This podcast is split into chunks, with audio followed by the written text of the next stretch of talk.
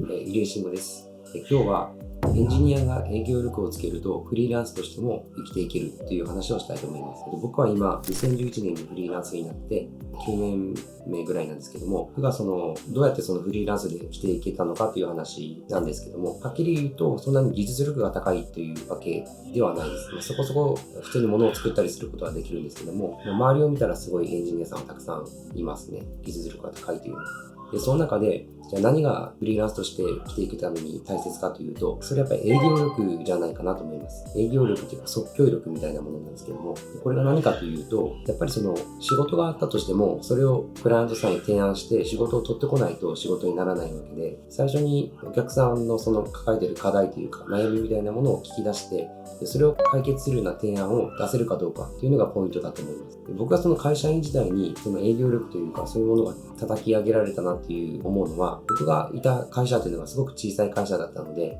社員もその数名しかいなくて、営業とかエンジニアとか分かれてる感じじゃなかったんですね。なので、基本的にはお客さんから問い合わせがあったら、その人がそのお客さんのとこに行って、ヒアリングをして、で、その帰ってきて見積書と提案書を作って、で、受注したら自分で作って、納品して請求するというのを一通り全部やらせてもらってたんですね。で、そのおかげで、そういう力が身についたと思うんですけども、一番はそのお客さんの前に行くっていうことだったと思います。お客さんの前に行くことで、ダイレクトにそのお客さんが抱えていること、今やっていることとか、そういうものを全部聞けるので、そういう話を聞いてると、まあ聞いてるだけでも、これこうした方がいいんじゃないかなとか、そういうのがポンポン出てくるようになるんですね。で、向こうとしてもそういうエンジニアとか作る人が来たっていう目線で見てるので、提案をしてほしいわけなんですよね。なので、その話の中でお客さんが困っていることっていうのを聞き出して、でその解決策をその場で答える。で、その反応が良ければ、それがそのまま提案になって、見積もりになってという形になると思います。で、あの、最初の方はですね、よく失敗してたパターンというのは、一旦話を聞いて持ち帰って、で、提案書を作って、で、見積書を作って持っていって、あ、高いねとか、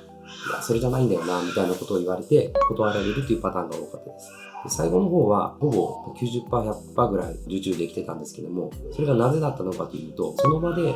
もうお金の話とかもしちゃうんですよね。例えばそのお客さんの悩みみたいなものがあったとして、社内で使うような顧客管理システム、お客さんの情報があるけど、そこに対して何も営業できてない。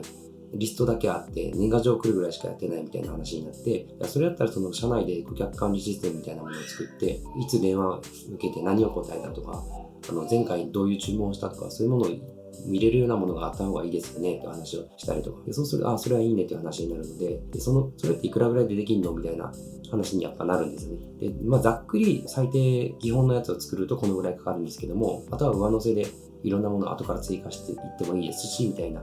ことで、最初に小さいところから始める。っていう提案をして、そこで大体の金額感みたいなものまで抑えてしまえば、あとはその会社に書いた時に、そういう資料と見積もりみたいなの持っていけば、ほぼほぼもう了承済みのことなので、それで、ね、受注ができてしまうという話になります。一番はお客さんのところに行って話を聞くということ。で聞いて、それに対しての提案というものをどんどんどんどんやっていくんですね。それをお客さんに話した時の反応ですね。で良くなければ別の案を考える。よかったらそれについて掘り下げるということを一緒にやっていくわけです。お客さんとですね。という力が身についておくと、フリーランスになった時に、まあこれはネットでも一緒で、メールとかで問い合わせが来た時にそういう提案ができる。で実際会った時にそういう話ができるという力がつくんじゃないかなと思います。で、僕が一番良かったのは、その会社の中でこういう体験ができたということなんですよね。なので、もし今これを見ている皆さんが、その会社の中にいるんだったら、営業の人に同行して話を聞いて訓練するとか、そういうお客さんの声が聞ける場所にいるということが一番力がつくポイントなんじゃないかなと思います。で、これはその、ウェブサービスとかでも鍛えられるなと思ってて、ウェブサービスを作った時に、それを使ってるユーザーさんからのお問い合わせだったり、クレームだったり、いろいろあるんですけども、そういうものを、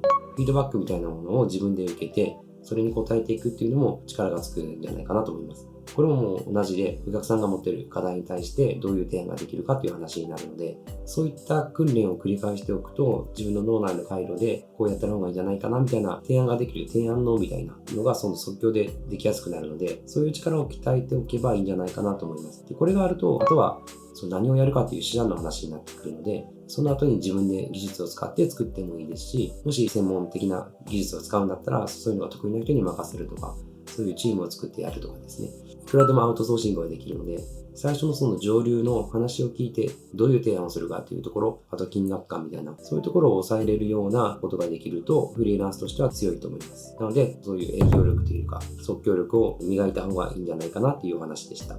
以上です。